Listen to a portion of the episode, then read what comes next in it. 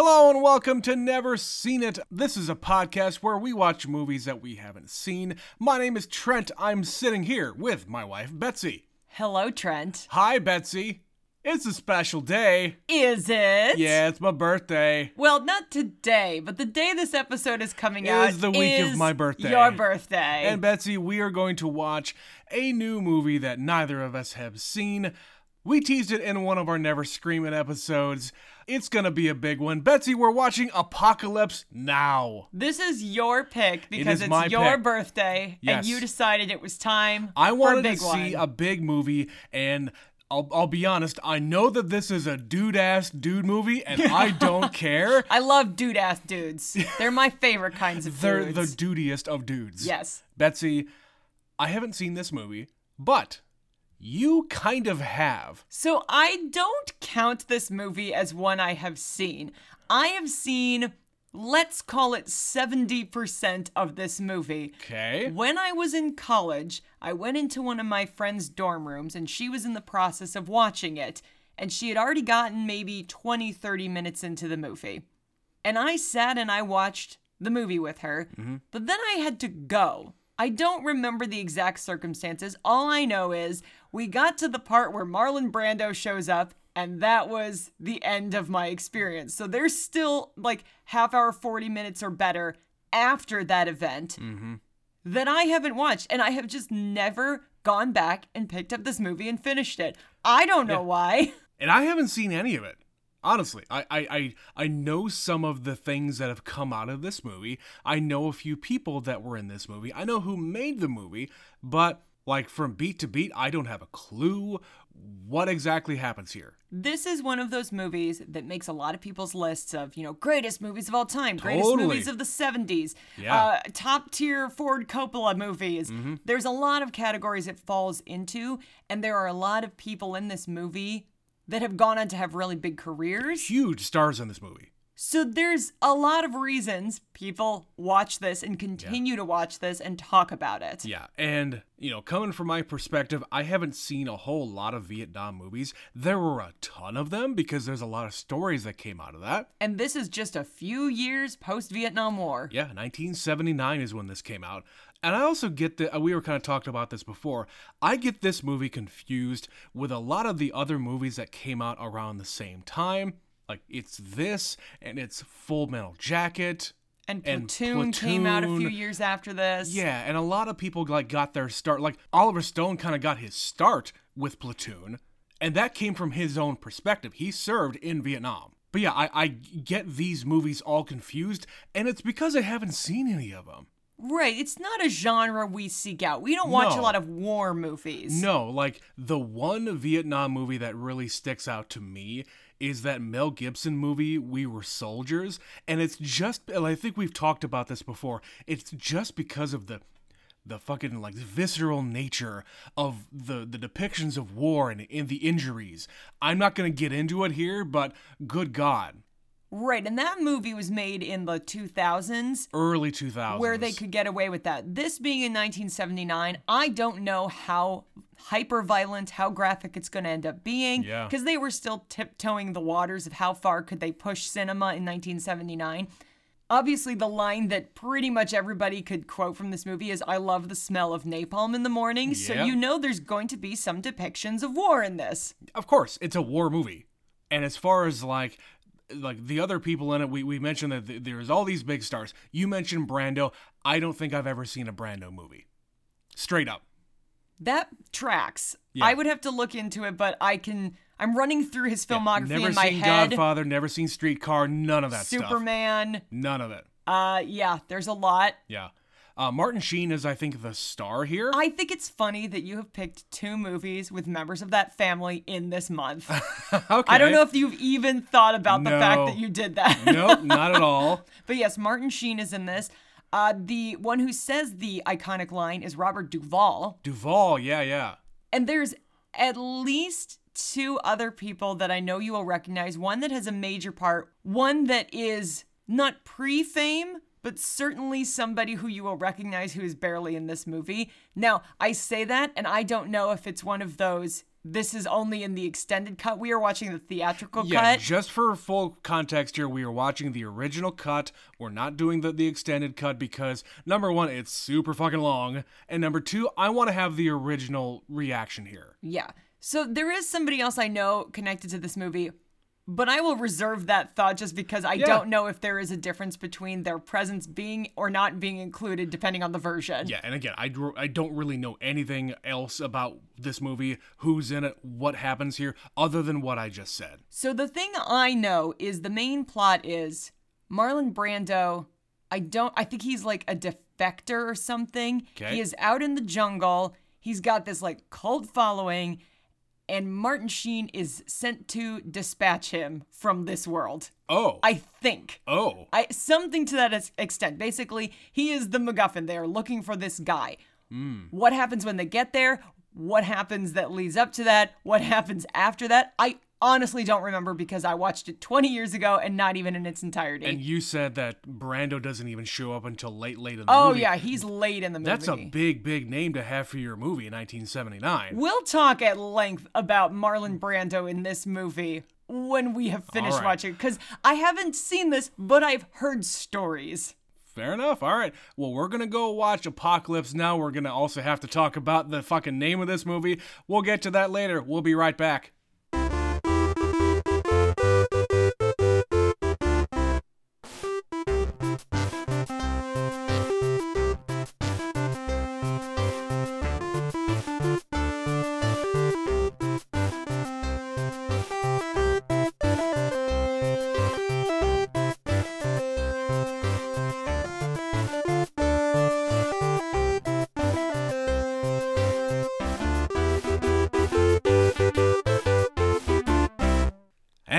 Have returned from the heart of darkness, Betsy. Holy shit. wow. Uh, what did you think? So the Vietnam War is bad, right? Bad, bad. It was bad. yeah. Yeah, I realized that Francis Ford Coppola is adapting a book into Yeah. a movie, but one usually doesn't make a movie like this if you don't agree with the content. Mm-hmm. And uh, yeah, I didn't remember like anything from this movie. It was also I- like, like 20 years it, ago. it was saw this. genuinely almost 20 years ago. Yeah.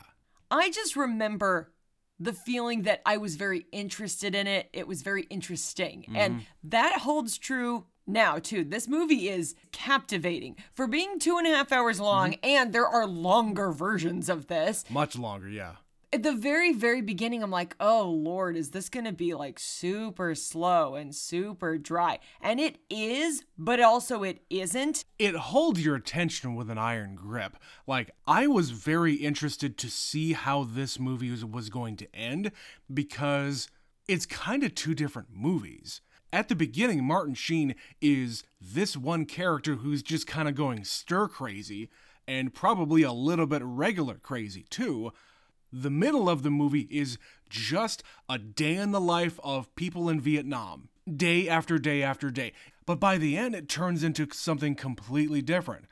I was not expecting all this stuff with Brando. I was not expecting this giant cult. I was expecting maybe a few different people that he has recruited to his side and there's going to be a big battle much like like fucking Predator, you know? Well, the whole movie is basically a mystery. So we've used the term MacGuffin before. Yeah. And that is Marlon Brando's character. He's the MacGuffin, where they talk about him. You know, you get little clips, little snips. Yeah, you you are getting introduced to him the whole movie. And Martin Sheen keeps on getting these like dispatches about, oh, I'm reading this thing about him, and man, all this stuff really makes me respect the guy. And I can't really, the, the guy I'm reading about here doesn't seem like the guy I'm being sent to kill. But that's the mystery is we're being told that this guy is like the cream of the crop. He is Yeah. like brilliant and ambitious and being groomed to be in charge of literally anything he wants. yeah, he could have been like on the Joint Chiefs of Staff. Like, he is that high up there.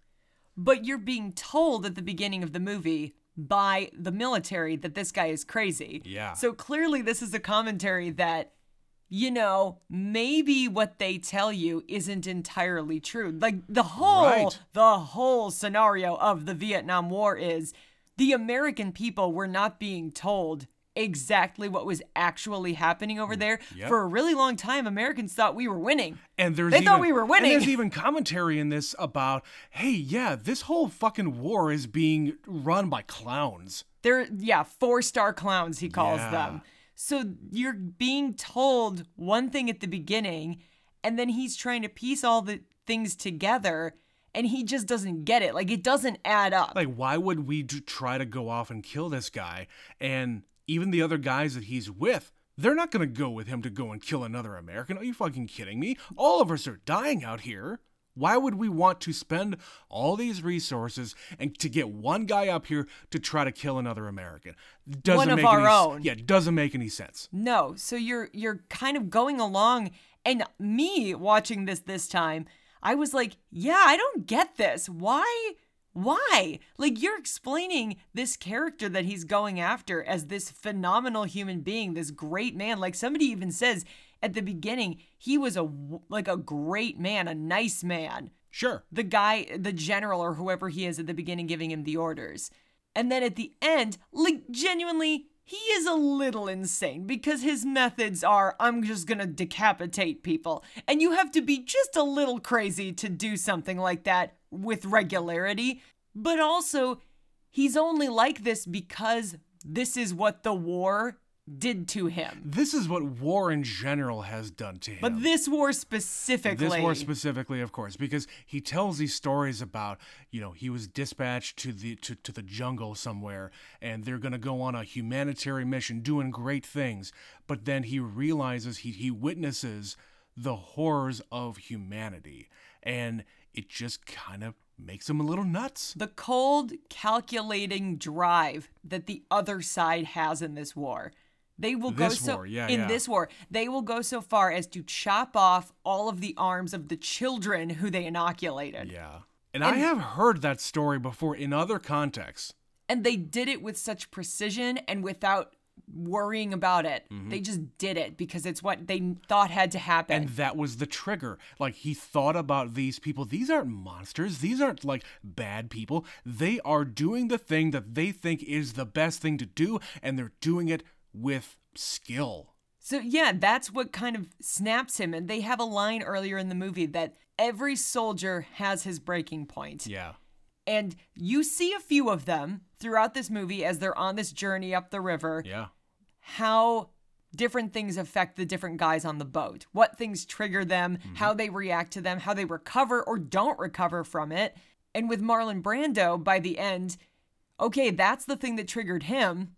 And he is definitely a little bit nuts, but also he has this clarity of this is the shit show. This is what I've been entered into Yeah. and he just starts approaching it completely differently like i'm just going to start killing people without thinking without caring about the consequence because it doesn't matter it's that nihilism that just takes over his entire being Yeah, and, and it think- becomes his motto apocalypse now Yeah, exactly. And I think really by the end here, he recognizes that the Martin Sheen character is skilled. He got all the way here, and he's going to try to keep on doing what he's doing and, and bring him into his flock. But I think he also realizes that he's a different breed. He is actually going to follow through with it, and I think he's glad about it. Like, he could have had him killed, he could have had him disappeared, but he doesn't do it. He's allowed to just kind of roam around. But at the same time, he's trying to bring Martin Sheen under his spell. well yeah it's a fucking cult that's what you do you brainwash the people and you get them on your side Yeah.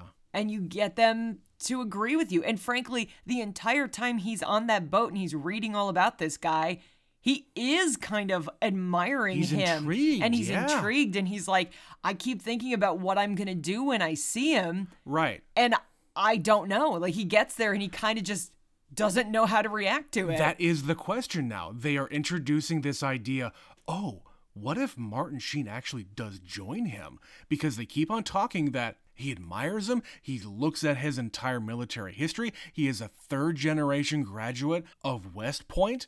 That's a, a big ass deal. that is a deep that- military Yeah, family. that goes back to like the, the the beginning of the century with all of the different wars that the US has gone through. And yeah, I do think that it is a real question. does Martin Sheen have it in him to go through with his mission, or is he going to join him? Well, and they counter it by showing you, hey, twist, we actually tried this mission once before. Right. By the way, And uh, this guy kind of disappeared, and we kind of assume he's on his side now. yeah. And he is there. He actually sees him, he finds him, and yeah, Mm-hmm. this dude has joined up with Marlon Brando. He was sent to kill him, and he joined him. So you have that very real fear as the viewer that, oh shit, Martin Sheen's gonna do the same thing because we've already seen at the beginning of the movie, this dude is also a little bit crazy. Like when he is in the context of, I have nothing to do, I have stopped being in the war, I don't have a mission, he's just in a hotel room losing his mind. And it helps that this was like this script was written kind of after the war where a lot of the guys started coming home and they're they're telling stories. Real stories. real stories about the shit that they went through. And he's talking like, I'm waking up and I'm still in Saigon. I don't really want to be in Saigon. I want to be out in the jungle. I want to be on a mission. I live to be on a mission. he says he went back to America. He Yeah. finished his tour of duty Right. and then he went right back. It's that thing that happened in the Hurt Locker where the guy gets such a rush. That's his life, that's his best self. Sure. It's the same thing. In this movie, when he goes home, His he's wife like, divorces him. well, he agrees to the divorce because he's like, what the fuck is this place? What is going on? I don't Yeah. understand America. I don't understand normalcy anymore. Mm-hmm. So he just signs up and goes back to the jungle because he says, when I'm in the jungle, I think about being at home. When I'm at home, all I want to do is get back to the jungle. Yeah. And there are people like that where that's just what happens. It's just sort of bred into them. You can take a lot of uh, stuff from this movie and apply it to at least the wars of the past 20 years because so many people took so many tours of duty and they just they got it in them. A lot of career guys came out of that. And the other thing from this is 1979, this movie was in production for a long time. So it was actually Yeah. filmed closer to 76, 77, which explains a pre Star Wars Harrison Ford. Uh, Right? but we still didn't have a great understanding of PTSD. People Yes. coming back from Vietnam were really, really fucked up. This was a Yeah. war unlike any other war America had been involved in today. This is the war that got the military doctors to really start investigating PTSD because it's been around since war has been around. They just call it different things. They have less of an understanding way back when. I mean, they called it shell shock back in World War One, and they just keep on changing the name, but the effect is the same. And there really isn't any kind of treatment for it at the time. You just kind of bring them back. And, hey, you all, all you guys want to come back home? Here's your chance. You're back home now, and that's it. Move on. Thanks for your service. Bye bye. Yeah, here's your GI Bill. Go and start a business. When in reality, all you really need to do is talk about your experience. You need to go through some kind of therapy or not. You know, not everybody has the same experience. Like the fucking Robert Duvall character, he's in this movie and he's having a great time. He is cool as a cucumber. There are literally guns blasting, explosions going Yeah, off six shells feet going behind off. him. Yeah, shells going off, and he just he he couldn't care less. He is flying in his helicopter drinking a cup of coffee. Right. Because this is just another to work. another day for him. and he wants to go surfing. So there are loves these surfing. there are these crazy sequences in this movie where you have just completely counterintuitive ideas smashing up against each other. Yeah. So you're just watching Robert Duvall strolling around, taking his shirt off so he can go surfing because he's just like, fuck it, I'm doing this, let's go. While people are being murdered and pe- random women are throwing grenades into another helicopter. Yeah, and we'll get to more of the, the visual things and all the stuff that happens in a minute. But I would say his character is the most like incongruous to like what is happening in this war, and I think it's it's a coping mechanism. Really, is what it is. He is trying to grasp onto any anything and everything that makes him feel like a normal human being. And by golly, if I have to call in fucking napalm to be dropped on this entire tree line so that I can have my surfing session with this surfing legend that just happened to land on my beach, you know? Right. I'm gonna do it. there are some like turns. Like there's a guy bleeding on the ground and his guts are hanging out, and he's given a speech about I, you know, if he's willing to fight and hold on to his blood, I'm gonna share my canteen. And then somebody says, "Oh, there's a surfer over here." He goes, "Ooh, what uh-huh. celebrity?" Right. And then he just like drops the canteen and runs away and starts Sure. fanboying out. It is such a weird, weird character with everything else going on against it. But that's also just Martin Sheen throughout this whole movie to some extent because at the beginning he's really like drunk and crazed in his little room. Yeah. And then once he's got a mission, he's very singularly focused mm-hmm. and he's not getting involved in anything. He's an observer. He is an observer. He is not firing his gun. He is telling people, don't get off the boat. Don't do this. Don't stop. Is the one I mean just this is a very much an aside. Is the one time that he shoots his gun at the woman? Does he fire his gun at any other time? So I don't even remember. Did he start shooting at the tiger? He might have, but I don't know. Because it was kind of all happening Even- very quickly. Okay, but re- re- regardless of But- that, I'm talking about uh, shooting other people. I don't think he does. I think he is just sort of there on his mission trying to get other people to get him where he needs to be. Yeah. Because I genuinely don't recall. Like, there's the part where they all get the mail, Yep. and then out of nowhere, people on the beach start firing at them. And I don't remember what he's doing at that time, but I don't think it's he's that of involved. Yeah, yeah. Yeah. He certainly doesn't shoot anybody that we know of. Mm-hmm. He might be firing his weapon, but it's just sort of chaos. It's just at whatever is firing at you. Yeah, and we don't really see in the movie a lot of people actually get shot. There's really not a lot of that, even though a lot of people clearly die. But yeah, you're right. The only time we see him use his weapon for the first chunk of the movie, most of the movie, Yeah. is when they pull over a boat and he says, Don't stop.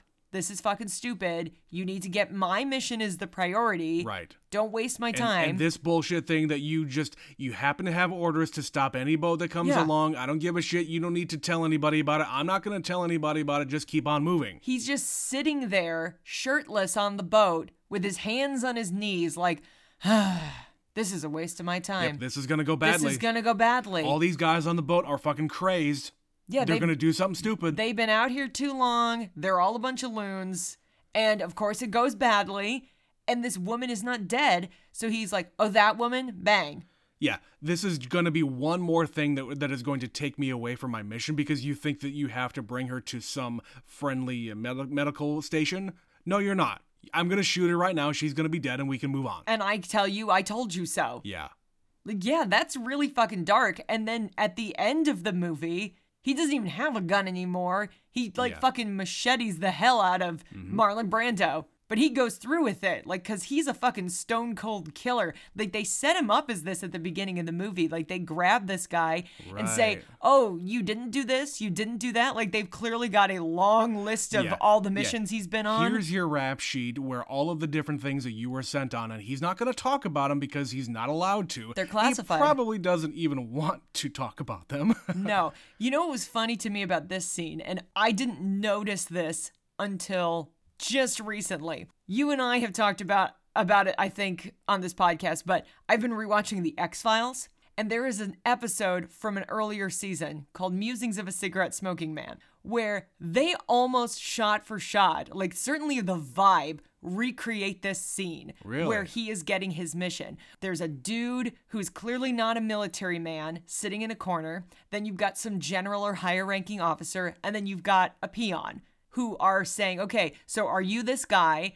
Did you do this? Did you do that? Did you do that? And he's denying it. Yeah, that is almost shot for shot, like moment for moment at least, what they do in that episode of The X Files. And that is clearly coming from this movie. Cool. And I would only have recognized this now because I'm just in the process of watching it. If I had watched this movie in like three years Yeah. or several years ago, I probably wouldn't have caught that. But it's just one of the many things that this movie has influenced as it has progressed. But yeah, Yeah. just a funny little observation that you would not get, but I totally Of got. so if, you, if any of you out there have watched The X Files, go and watch that episode and tell me I'm not Tell me I'm wrong. I mean, just based on what you're saying, of course it is. And it's the same thing. He's sent on an assassination mission. So I don't know. I just feel like that's rather a literal I mean, it- choice. it's a great, you know, scene to draw inspiration from. If you have a bunch of people in the room and you have maybe like a silent guy in there who is just kind of staring at the main character,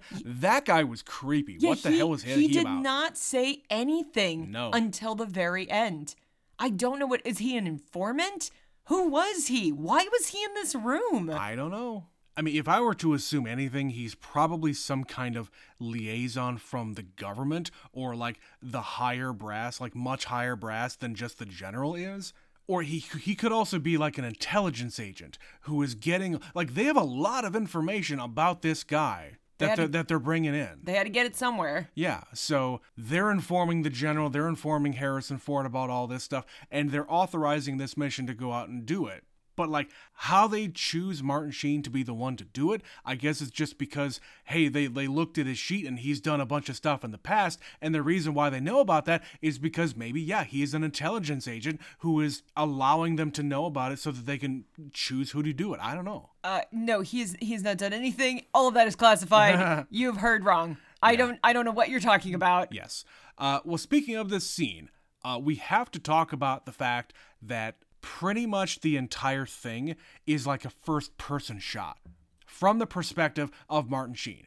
It's just him looking around and observing like Yeah. their face, the food, the hands, the audio device. Yeah, Yeah. there's there's a lot of weird ways of filming this. Now, I understand that this is a small space and it's really hard to have, you know, your regular, you know, three quarter profile shot of your of your main actor. wide shot, close up shot. Totally. I, I understand that, but I think it's more effective this way because he's having to absorb all this information. He really doesn't get a whole lot of like paperwork that he has to bring with him. But yes, him sitting down at the table, like eating his meatloaf and getting talked at by this general. Like Martin Sheen barely says a word in this entire conversation. He barely says a word this entire movie. There's a lot of voiceover, but if you actually observe him in the scenes where everyone else is talking, he's not doing much of it. But Mm-hmm. You're right. Yes, in this scene, when he's finding out what the mission is, it is an interesting way to portray how he is collecting information. Mm-hmm. It's like you said, a first person, and he is just absorbing. And that's like his skill. Like he is supposed to go on this fact finding mission Mm-hmm. on his way up the river to get there. And it ends with the. Ge- I assume he's a general. They He didn't is. actually say it, I don't think. Yes, they did. Oh, they did? Okay. Anyway, the general looks straight at the camera, and so does Martin Sheen. It's this weird moment where they are looking right down the lens. And my assumption here is they are telling you something about, you know, what you are supposed to feel. You, the viewer, are supposed to believe Yeah, we're what I trying am to saying. convince you of what it is that we are telling you that this guy's a bad guy. We got we got this audio recording of him talking crazy and shit like that. I think you're right. Like this is right trying to dive deep into the audience and convince you that this mission is a legit thing. Because think about in context 1979 this movie comes out and trying to convince an audience an american audience that this is a righteous mission might be a tough sell.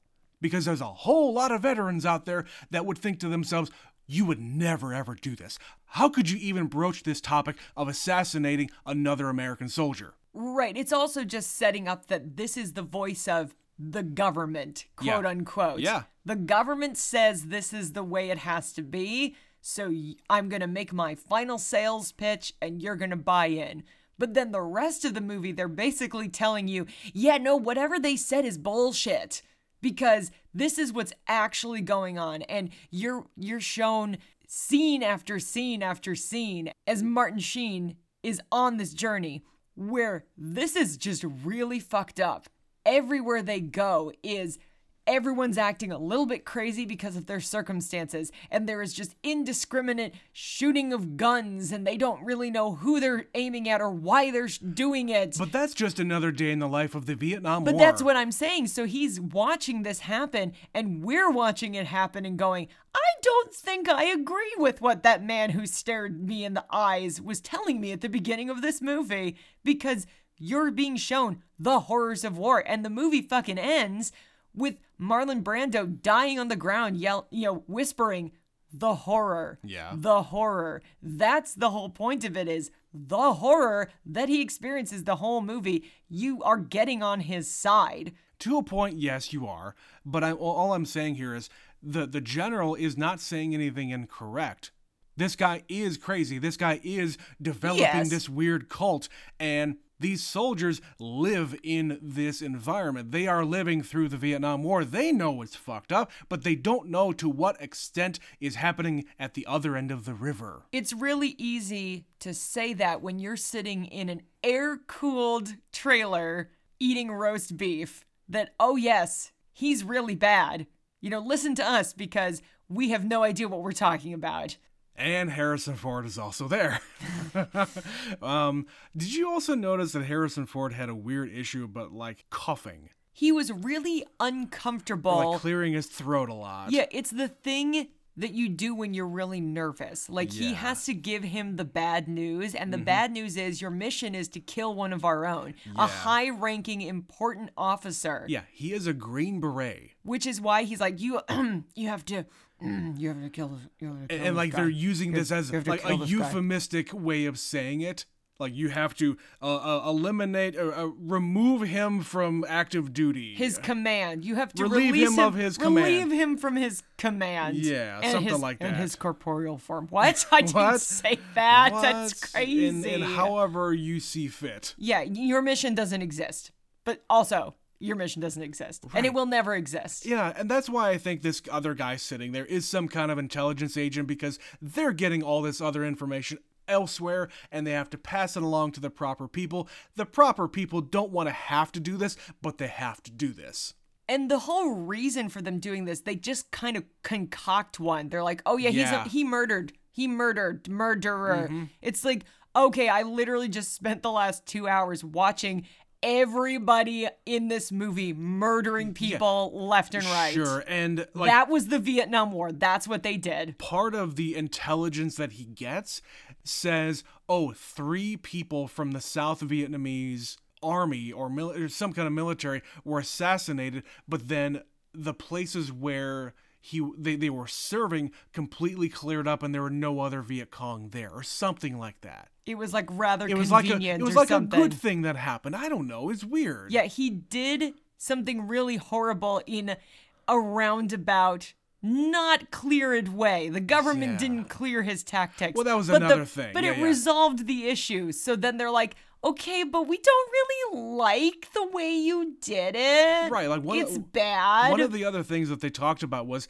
this guy, Marlon Brando's character, went and did a mission by himself. It was unsanctioned Mm-hmm. while he was still in the military and still in good graces. Was ex- it was a successful mission. When they came back, they were gonna fucking probably court martial him, but then it got leaked to the press, and because of that, it was a successful mission. He got promoted instead. he was a hero then. Yeah. Yeah, it's all about And- how you frame it. And all the higher up brass were pissed off because they he did something that he was not ordered to do. And that's where I started to question if whether or not these top brass were just gonna go after him because he made him look bad. I don't know. I mean, probably. I'm sure that's He part made of it. them look stupid. It's it's probably part of it. Yeah. Anyway, we're spending way too much time about this one initial scene. I want to move on. So he gets his mission. He gets assigned to ride along on this boat that is filled with with the Navy men. And there's a bunch of people that we do not recognize. You recognize the captain of this boat? He's been in a lot of like TV shows and movies. Yeah, like you said the Ally thing, McBeal. The thing I think I'm recognizing from is Ally McBeal because he was in a substantial number of episodes. Okay. I recognized his voice before I recognized his face. Fine. I didn't recognize anybody except for an extremely young Larry Fish. Laurence Fishburne. I looked up. Okay, when this movie came out, he was like 17, 18. But then it said, "Oh no." When they Francis started- Ford Coppola Yeah. had to edit this movie for three years, meaning he was like 14 when years old. When they started fil- filming, Larry Fish was 14 years old. He lied about his age in order to get cast. That is fucking insane. He is a pimply faced little boy in this movie. and when we first see him, he's in profile, and I didn't even recognize him. Yeah. It wasn't until we see him from the front that I you're like, I him." know exactly who that man is. Holy shit. Yeah. I recognize his mouth, his teeth anywhere. Oh, yeah. He- like, he's very young and his voice is very high. yeah, I didn't recognize his voice at all. Like maybe some of the intonations, but and he is super, you know, young and very skinny. he's like 90 pounds soaking He's wet. nothing. He's so skinny. yeah, and we were reading some stuff. uh, As long as we're talking about him, let's finish him up. Uh, when at the end of the movie, when he gets shot and killed, during that he is listening to a tape that was sent to him by his mother. The voice on the tape was his actual mother. Love it. Love. Perfect. No notes. and that scene's really fucking dramatic too. Sure. Because you're literally watching this kid bleeding out on a boat while his mom is saying things Yeah. like, Don't get shot. We love you. Come yeah, do- home. dodge those bullets. And by the way, we're trying to pull some money together to buy you a car. Don't tell don't tell your dad I told you. It's it's gonna be our It's little secret. secret. Yeah, like though there are a few moments in the movie like that where it's like juxtaposing Yeah. ideas. Well, and like to to bring it a little bit backwards, on that boat, uh, they were going through all their mail. Martin Sheen is, is going through the intelligence that he that he just received. It's just kind of a, a a weird thing where a lot of things are happening at the same time. Like Larry Fish is listening to the tape, and other guys are freaking out over here. They just got something in the mail saying, "Oh yeah, I got this thing. I've been waiting for this." Martin Sheen is having his voiceover. It's everything happening at once, and then out of the bushes, all these fucking like like flares and or like munitions. I have no idea what it was shooting out of the bushes at just him. cacophony. Yeah, I will say this: this movie is chaotic in the best way. Normally, I hate movies like this where you cannot pay attention to what they're trying to show you. You don't know what's going on. It's too much. But that was the point of this whole thing. My attention was being pulled in so many different directions with all these guys talking at the same time, and then everybody's attention was laser focused on defending themselves and shooting against the people shooting at them. Common goal, turn, look, Yep. do that. Right. Yeah, there's a few things like that. When the rest of the scenes are blow this up, shoot that thing. Wait, well, who's firing at us? I don't know what's going on. Yeah. It's just chaotic. Yeah, and like even before he gets on the boat, we have the scenes with Robert Duvall and all of the helicopter scenes, which look amazing. This whole movie looks amazing. I mean, it won Best Cinematography at the Oscars. Damn right. and it won best sound. So, like visually and audio, top fucking notch. Holy shit. Like when they get up the morning of, they're gonna get on the, the, the helicopters and go and do a fucking bombing run at, at this village. Like the sunrise coming up, all of the different helicopters in the sky. Man, that was fucking beautiful. he loves the smell of napalm in the morning. And Yeah. it's, it is something very artistic about this sequence, which is a weird thing to say about a Mm-hmm. battle scene.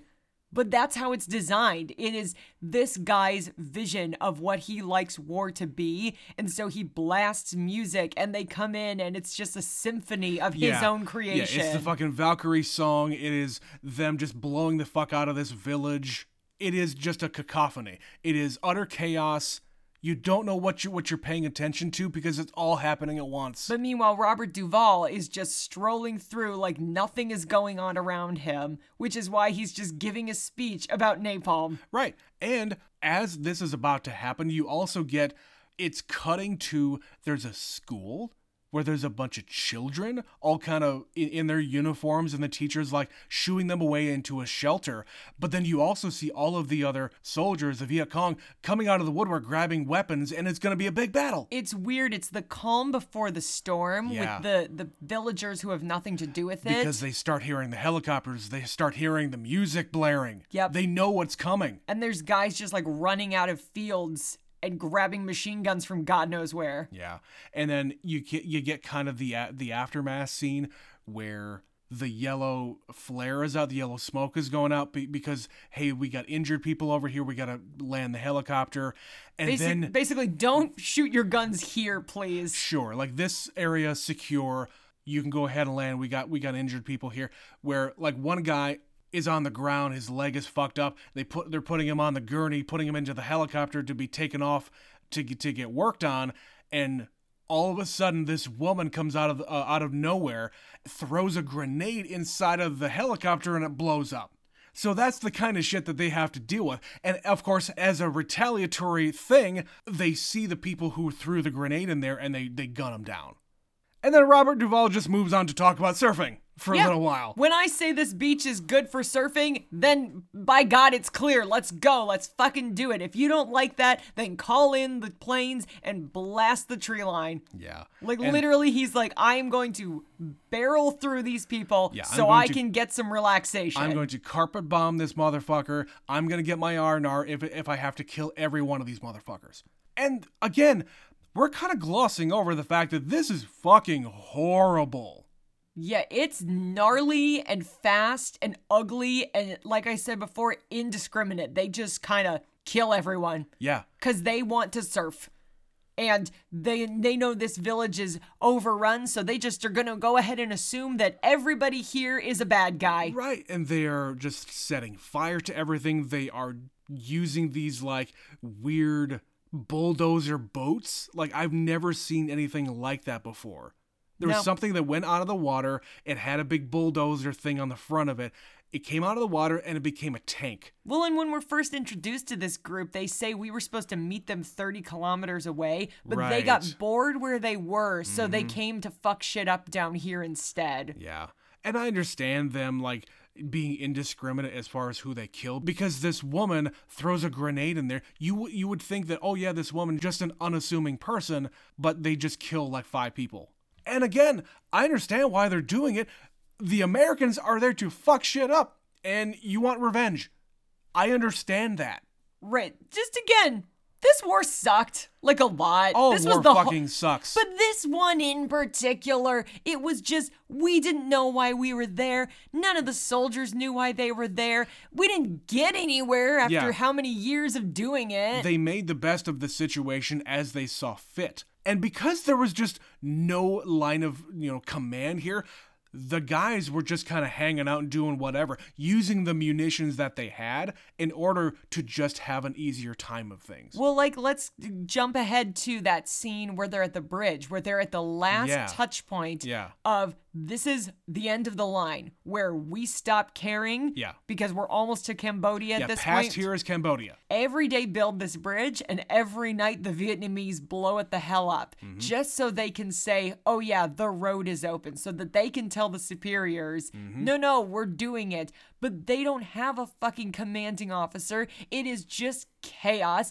Everybody is shooting at each other. And everybody there is just kind of going a little mad. Well, and it's fucking creepy as shit. There's like carnival music playing, and I Mm-hmm. still t- can't tell if that was actually playing or just in the soundtrack. They said something but about they, listen to the music. They did say, and it's like eerie, like slowing down, broken ass carnival music. and there's like these these streamers of lights everywhere that kind of make it look like it was a carnival. yeah, It's weird. There's a lot of commentary and themes about like clowns and tigers and circuses. I'm sure if we went through and broke it down, we'd find several of them because this war was just, you know, a bunch of people who weren't, quote, playing by the rules attacking Americans. And so then Americans reacted because you got a bunch of guys in the jungle that nobody can see. They don't know where they are. You're all sweating your asses off because you're not used to this climate. Yeah. It's just a mess. It was a nightmare scenario. Yeah, and like in this scene, you have these guys who are down in these bunkers. One guy was just kind of like catatonic, and as soon as he woke up, he grabbed his his grenade launcher and was gonna take care of the one guy that they just couldn't kill with the machine gun Because he wouldn't shut up. because he wouldn't shut That's up. That's usually the thing. It's like, I'm sick of listening to him screaming. Yeah. Someone do something about it. And he did. And then, yeah, Martin Sheen asks, "Do you know who your commanding officer is?" Yes. And then he walks away. And then he walks away. He didn't. You didn't ask where he was. No. Like, I know who he is. because there's nobody here in charge. It's just, just a isn't. meltdown. Yeah. They've been given no orders to retreat. They've been given no orders, period, except probably hold the bridge. That's it. Yeah, stay put. Yeah. Keep doing what you're doing. Until we get other orders otherwise, this is what we're going to do. Until we run out of munitions, I guess. Or guys. One or, men. the other. Yeah. And in that case, we'll just send more men. That's how we do things. That's how war works. I'm suddenly reminded of when we watched uh, All Quiet on the Western I was Front just gonna at say, the beginning of this year. Talk about a quagmire of World War One capacity. just keep bringing in the new guys, bringing the new guys. Fucking no one meat- knows. Meat grinder. That's what this is too, though. Everywhere they went. Yeah. Well, I guess it, it kind of was like that everywhere, except for when they uh, encountered the non USO show. Whatever that was. Yeah, it wasn't a sanctioned USO show because they wouldn't bring fucking Playboy bunnies on stage. Yeah, the uh, what was it, Bunny of Bunnies. the Year or Yeah. something, or the it's month. Miss March, Miss April. Miss May, whatever the fuck it was. Yeah, they actually, and that is like a biz- again a bizarre scene when they're just like going up the river, and you know people have fucking died leading up to this, Yeah. and then they come across this event. Like there's the, all these lights on, and there's a stage, and there's vendors. Like what the hell is going on? And when they show up, those guys are so fucking horny and crazy and a little bit drunk that they have to have this platform out on the water about Yeah. six feet away from the guys, and there's barbed wire fence to keep them away from the women they are bringing in. Sure. Because they're like, we don't know what's gonna happen, but we have to assume it won't be good.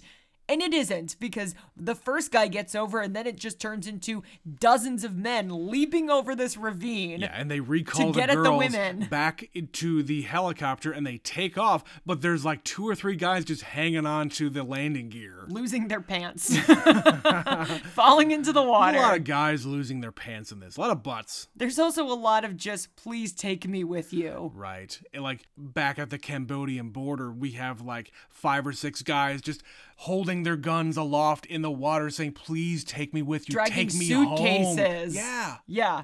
Trying to get on board, like, don't leave me behind. Right. It's fucking crazy. Speaking of fucking crazy, the last half hour of this movie. because, good God, like, there are, like, hints of what we might be encountering as they're kind of, like, looking off to the to the shores of uh, of this river. There's a couple of instances where you see, like, these shrines of where they're performing these rituals. There's, like, skulls of dead people and people strung up. Decapitated people, Yeah. just the heads. Just people hanging from trees. when they show up, they're greeted by dozens of people standing in boats, all like painted, Painted in like white clay Yeah. paint or something. As as they like part the sea and they're allowed in, but there's no way they would ever get out. It's very ghostly. It's very spooky. There is some eerie shit throughout this whole an- movie. they're entering another world. Another dimension, if you will. Yeah. and of course they're greeted by Dennis Hopper. He's an American. What in the shit are a you doing here, buddy? photojournalist who like it's another commentary about the fact that you don't even have to be in the war to be affected by this war in the Oh, same yeah. way. Oh, yeah. This yeah. guy says he's been covering the war since 64, so he's been here for 5 He years. He says, I've been here in Laos and Cambodia and like northern and southern Vietnam. I've just seen everything, and this is probably the craziest shit I've seen. And he has completely bought into everything that Marlon Brando's character is Yeah, like saying. he is a genius. All Yeah. of, he he just He's speaks wild. He speaks in poetry. And if Dennis Hopper isn't the actual personification of like the hippie culture of the time, I like guess. normally I don't find him attractive, but this look was doing it for me. Like his long hair and the beard, and he's just like, yeah, man, yeah, like, like I did. He said he was gonna kill me, and I believe it.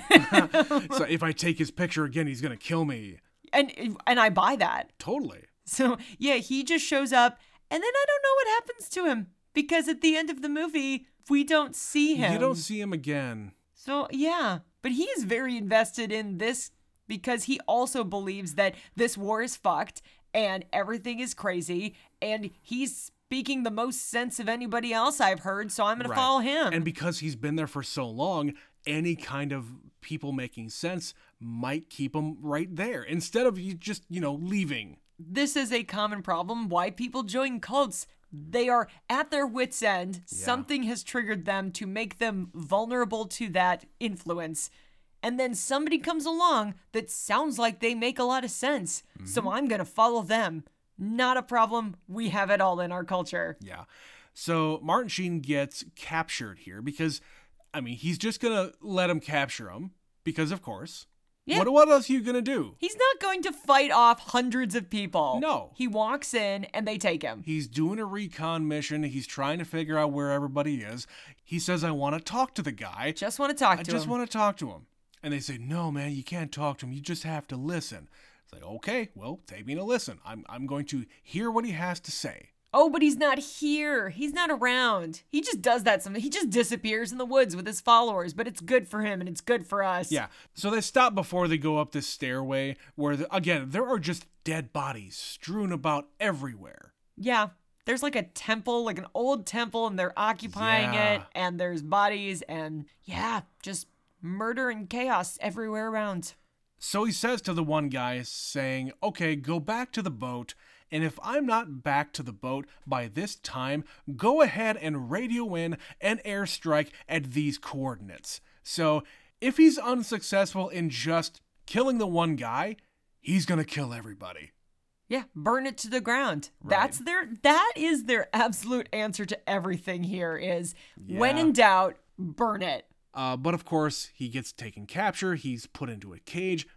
But before that, he sits down right next to Marlon Brando. For days. Yeah, for days he is here. because he he's again he's trying to get him on his side like convince him Yeah. that I'm not crazy I'm not a murderer you can you can disagree with my methods but I'm not a murderer After everything I've seen, after everything I've done, this is my worldview. And you can either take it or leave it, buddy. I'm not going to keep you in a cage forever. You can just go about your business, and I'm not going to do anything, but there's people watching you at all times. yeah I don't have to threaten you there's plenty of people here who will do that for me Mhm. Even if you do escape, we'll find you and we will kill you. where are you gonna escape to you're in the middle of the fucking jungle But yes, the elephant in the room, and no pun intended. Uh, Marlon Brando is just the weirdest kind of performance I think I've seen in a movie for a very long time. And because this is my first impression of him, I don't know how that is going to form in, in later movies because we're eventually going to watch the Godfather series. I guarantee that. I have not seen it.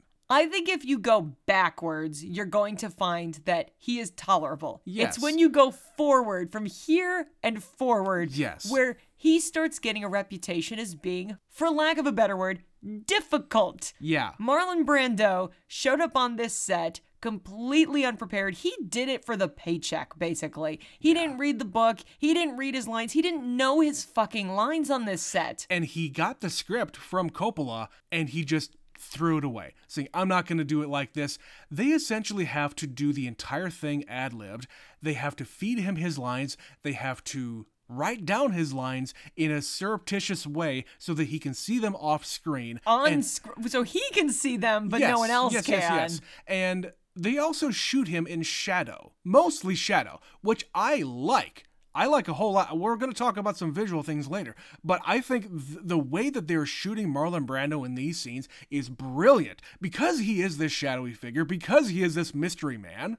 Well, and they've spent the whole movie hiding his identity, basically. And Yeah. Mm-hmm. even when you're introduced to him, he's still a mystery. And I will say this 1979, when this movie came out, we haven't mentioned there are zero, zero credits at Opening the or beginning of the movie, at the end of the movie, zero credits whatsoever. You can't get away with that now because there are rules in the union contracts. You cannot have a movie without credits. well, and this was still early on. Remember when we did American Graffiti? yeah. There was something in there that George Lucas said, Well, I can't pay you, but I'll give you a credit. Which was unheard of at the time, like to give Mm-hmm. Right. like the crew a credit in your movie. So this is only a few years after that, Mm-hmm. Sure. and all of a sudden it's like no credits, nothing. Why? How? Zero. I- Explain. I don't know if if he was just trying to do something here, but my point here is 1979, you know who Marlon Brando is. And if you didn't already know, that might have been a giant giant surprise for you.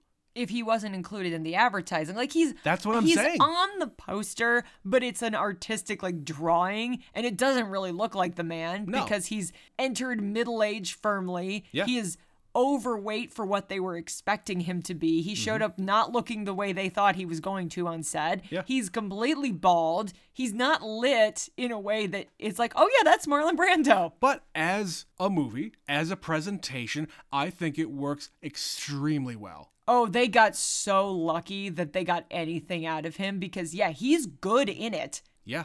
despite himself, despite his best efforts to not be a productive member to this cast. He turned out a performance at least.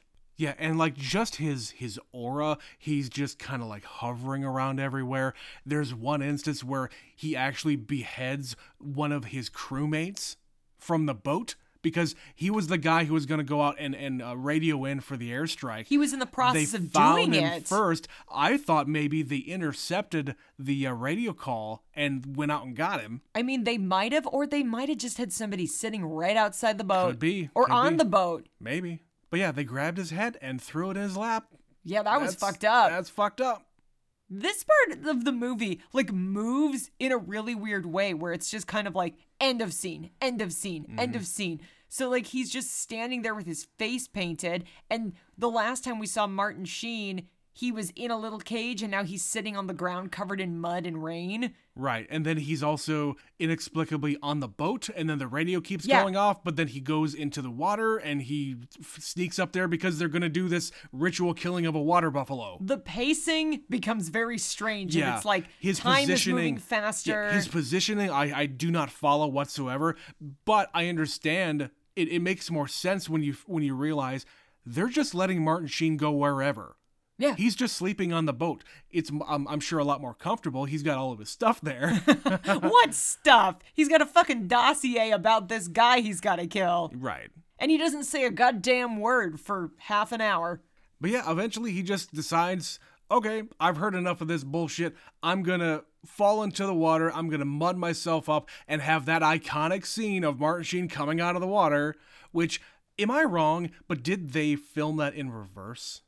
Did they show that in reverse? Like he is coming out of the water and he's not dripping at all. You make a valid point. It probably is, but I don't know that for sure. Okay. Anyway, he looks incredible in this. Uh, the the makeup and the and the mud work and everything else like that looks great.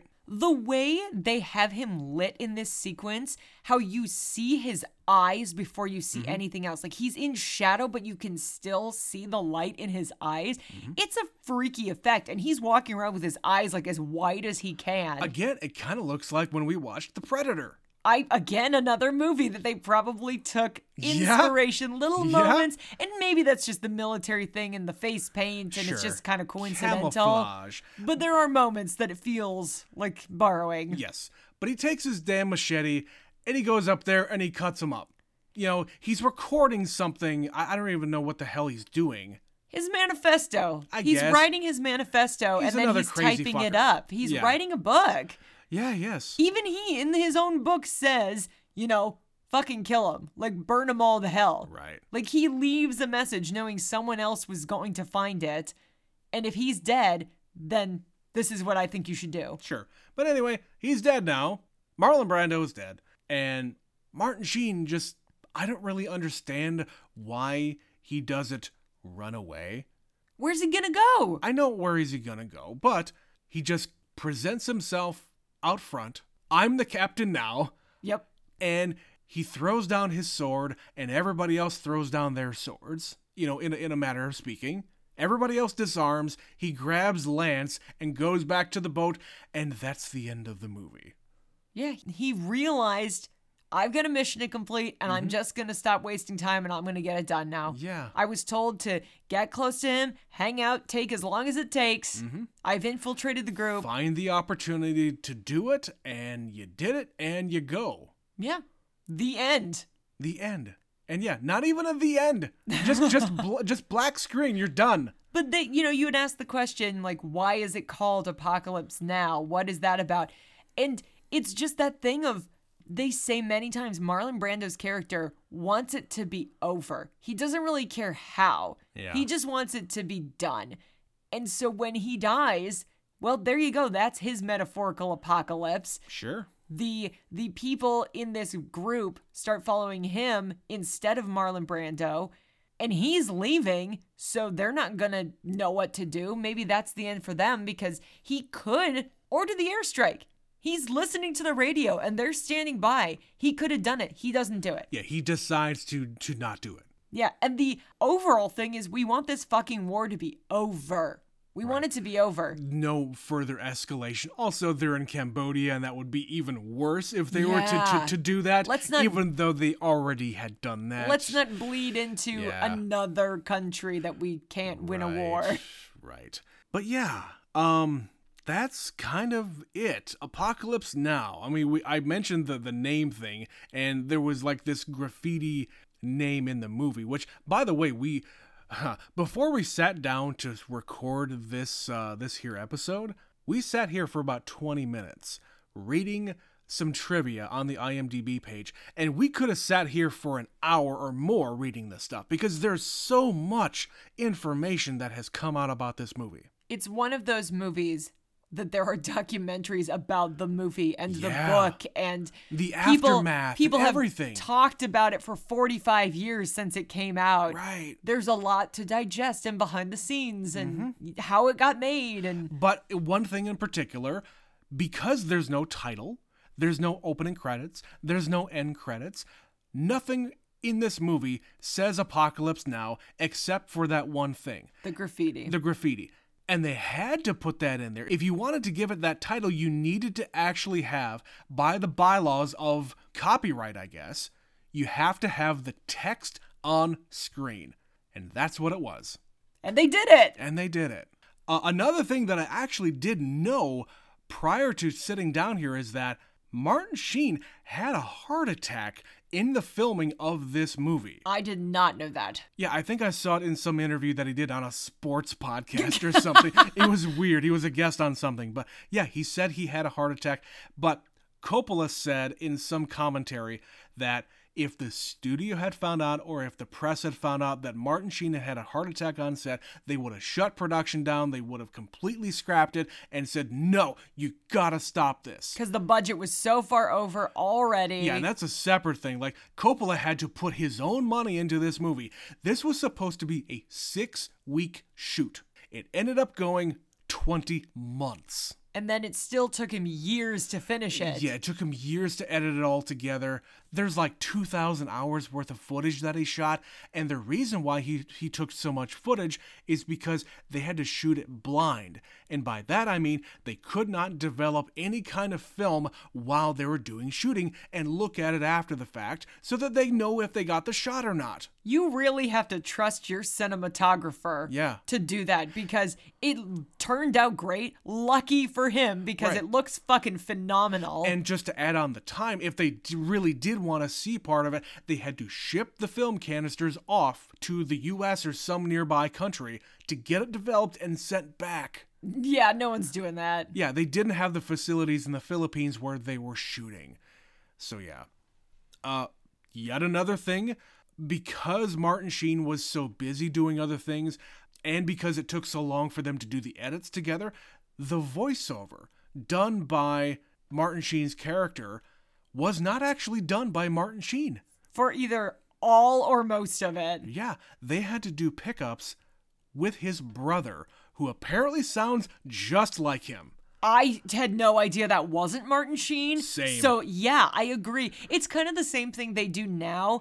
Uh, Tom Hanks has a brother Yes. who also does voiceover work. Anytime you see something with Woody from Yes. Toy Story, Yeah. In anything other than a movie, it is Right. not Tom Hanks. Toy it is his Story, brother. Toy Story 1 through 4, that is Tom Hanks. Yes, in the movies. But all of the different, like Pixar shorts and all of the video games, Commercials, TV commercials, shows. It's all Tom Hanks's brother. Yeah, and it is really weird when you know this information because Mm-hmm. yeah, he sounds just like him. Yes. All right, well, and there's a lot more of that uh, trivia there that we mentioned. Go and read that on the IMDb page if you are interested in any more. We can't go over everything today because we're already going way long. But, Betsy, I know you have more things to talk about. What else did you have? just to reiterate that this movie looks amazing, but specifically the lighting. I was really, really impressed because there's a number of scenes filmed in the dark. Like it is nighttime, and they have little spotlights here and there, or there's like a fire going, or there's flares in the sky, Mm-hmm. or like the scene at the bridge where it's just like passing flares so it's like flashing lights so Yeah. you'd get some light and then it would disappear and you'd get some light and it would disappear Yeah, it would light up those guys that are in the bunker just on kind of a loop. Like there is a uh, like a turning light, like just kind of going back and forth, back and a forth. spotlight of some kind Something that is lighting lighting them up every so often, and yeah, it looks great. And then when we finally get to where Marlon Brando is, like we said, he's in the fucking shadow and you cannot see his face and you only get like the outline or his right ear and part of his head and you mm-hmm. can sort of see his face behind the shadow, but not really. And then you turn around and you've got Martin Sheen and like I said, all you can see is his fucking eyes. His mm-hmm. eyes pop so much because he's covered in makeup or he's covered in mud. But the way they have him lit, his eyes stand out. Or there's the shot of just his shadow on the wall while you're seeing Marlon yeah. Brando. Yeah, it's insane. The way they light this movie is amazing. And it's pretty much all either really artificial light mm-hmm. because it's a spotlight or something, or it's completely natural it's light. the fire. Yeah, it's it, there's no like, hey, there's a big Klieg light somewhere lighting you somebody's face. No, that is all what happens to be in the background. which means you have to fight with your baser instincts like i can't see what's going on here. Sure, and like the the thing at the beginning of them at the at the morning scene, you can really only get that once. You have a lot of helicopters there that you have to shoot, and I'm sure those are expensive. Th- and it's so much to coordinate because there's kind of a lot of long tracking shots like imagine if coppola was one of those guys that did long tracking shots this Oh, movie yeah. would have been There bonkers was still there was still some of that stuff at the very beginning when when uh, it's after they meet Duvall.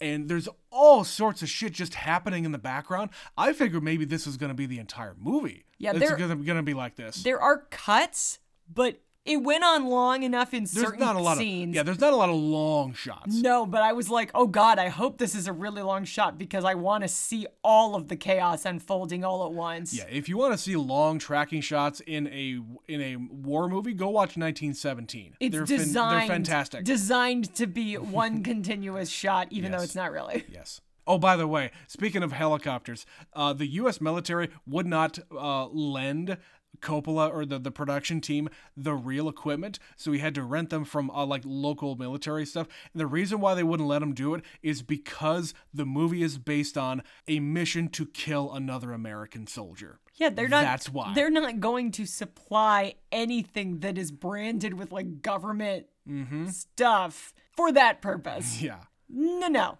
We're trying to promote a pro-war approach to things. Yeah, pro-military. People, people are a little down on the U.S. military in No. 1979. You're crazy. What? no. Yes. Uh, what else did you have, Betsy? I mean, just the fact that Robert Duvall's character literally says, someday this war is going to end. And he's sad. Yeah. When he says it, he gets Mm-hmm. very wistful and he goes, oh, and he walks away because that is a dude who is built for this shit. he is living for this war. Yeah, and I understand why he got nominated for Best Supporting Actor at the Yeah. Academy Awards because, yeah, no, I get it. 11 minutes of screen time, he makes it worth it. he eats every scene he's in. He is chewing that dialogue. he is stomping around, being the biggest physical you know, being in this space. Yeah. You are always looking at him. And even though it's like a subtle thing, the fact that he's wearing a yellow bandana, your eye is drawn to Yeah, it. he pops. He pops right in the middle. He's wearing an obnoxiously big hat, a yellow bandana, big fucking sunglasses, and he's stomping around like he owns the place. All right, well, I only have a couple of different things here. Uh, first off, another visual thing. It's when Martin Sheen gets captured and like all of the different like native people come around him and start like just surrounding him and grabbing at him and then he gets picked up and the camera goes upside down. It it's, turns. It, it- it's tracking uh, his orientation, it turns all the way upside down to go along with him, and it from this point on, things are just completely upside down.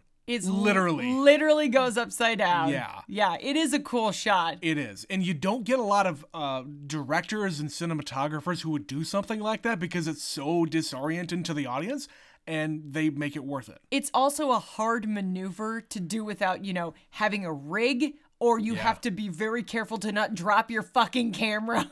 I guess. And one last thing, it's it's very minor. I just thought it was funny. It's the scene of them in inside the helicopters, and one guy notices another guy. He puts his he takes his helmet off and he starts sitting on his helmet, and he asks, "What are you doing that for?" And he says, "Well, it's just so that my balls don't get shut off." Which makes sense. If you're up in the air and people are shooting up at you and it penetrates the bottom of the helicopter, sure enough, it's going to hit your balls or your ass or whatever. that is your most vulnerable spot Right. for your situation. When you are inside of a helicopter, yes. You might get shot, but it would be better to be shot other places. Indeed. Then you can go home and you've still got your junk intact. anyway, that is all I had to talk about here, Betsy. This has been Apocalypse Now. Happy birthday to me. because holy shit, was this a movie? oh, yeah, I was fascinated the whole time. I don't know this is going to be one I just like throw on. I think this is probably going to be a once every once in a while kind of movie for me. I mean, for me, it might be one that I just hop in the middle of. Like I, hate- like I do. I hate that you do that. I don't know if we've ever talked oh, about oh, we that, have, we but have. I'm going to bring it up again if we haven't. Trent likes to just put on movies in the middle and then watch a little bit and like, then turn it off. jump in a half hour in I or jump in with, with an hour left. hate this. it is my least favorite thing. I have seen parts of the same movie so many times, but I've never watched it beginning to end. Or you do it with like TV series. You'll start with like the third season, episode seven, and watch a season and a half. I hate this about you. I love you, but I hate this quirk of yours. Tell us, everybody, do you do this? Do you like to piss off your partner too? I will have words for you as well. Tell us about it by emailing us at neverseenitpod at gmail.com. We're going to skip emails this week because we're doing this in advance. We don't have any quite to, to talk about yet. We're going to save some of our Never Scream It emails for the last couple of Never Scream It episodes. But we did get a comment on Bluesky. Hey, by the way, we're on Bluesky. Never seen it on Bluesky New platform. from our friend Sergio from Amsterdam. He sent us a comment on Bluesky about Repo Man. He says, I believe that to understand Repo Man, you either have to be someone who knows about or experienced the early Reagan era and the ways that consumerism and politics screwed up society. This movie is a commentary about how middle class Americans lived during that time. And yeah, we did bring up some of that stuff where the the filmmakers are saying something about the consumerism and product uh, stuff The that, labels that were are all- happening in the in the 80s. And like the the punk rock scene was like going against the The man. the man as it were. Yeah, I totally get that. And one other aside, as long as we're talking about Repo Man, Emilio Estevez, of course, son of Martin Sheen, Yes. Uh, that movie came out only five years after Apocalypse Now. I was sitting watching this movie because I, in my head, think Martin Sheen in this movie is a lot younger than he actually is. Because I was like, wait, how could this movie come out in 79 and then his grown ass son Right. has a movie coming out five years later? He doesn't look old enough. Oh, well, it, part of it is because this movie was filmed earlier than I It think. It took forever to film and it took forever to come out. That was the issue. Yeah, but it is it is an interesting correlation there mm-hmm. because you kind of take for granted the fact that both Emilio and Charlie started acting in the early 80s. Yeah, and apparently both Emilio and Charlie were in cut scenes in Apocalypse Now. Yeah. Another thing that we read. It's- what the it hell? exists somewhere because there's a million hours of footage. yeah, and I don't know if I will ever go back to this movie and watch the extended version. The everything. Redux, is that the version? Well, there's a Redux and there's also just extended with like 43 minutes of extra footage added in. Good God. I think the Redux uh, version is a, just another Coppola pass at the edit, and that came out oh, I don't know, about 20 years ago. It's been a while. So, Yeah, I don't know if I could handle a longer version of this movie. But I think I could though. But maybe it's like Lord of the Rings, where frankly, once you've seen it, you kind of don't want to go back to the theatrical cut. I've heard good things about Redux, so I don't know. Maybe All right. we'll have to revisit eventually. maybe not for the podcast, though. No, definitely not. Anyway, speaking of the podcast, you can email us neverseenitpod at gmail.com. We've got another couple of episodes of Never Scream It, like I mentioned. We're going to cover The Fly this Sunday, and we have one more coming out right before Halloween. That's going to come from the 70s. We're not going to tell you what that is just yet. But of course, do all the things that we normally ask you to do in this part of the of the episode. Follow us on social media: Twitter, Instagram, Facebook, and now Bluesky. Of course, find all the links in the description of the show. And of course, we ask you to do this every time. Go onto your favorite podcast app of choice, rate us five stars, and leave us a review. Tell your friends; it helps grow the show. But this is where I'm going to end it for my special birthday episode. Betsy got to cover Coyote Ugly for hers, so this is very, very different. Just a little. uh, wait for another six months. Betsy will have another selection for hers next year. We'll see. We'll see. Yes, but look forward to another episode of Never Scream It coming out this Sunday and the Sunday after that. November is also right around the corner. We don't know what the hell we're going to do about that. But until then, this has been another episode of Never Seen It. My name is Trent. My name is Betsy. We'll catch you next time. Bye.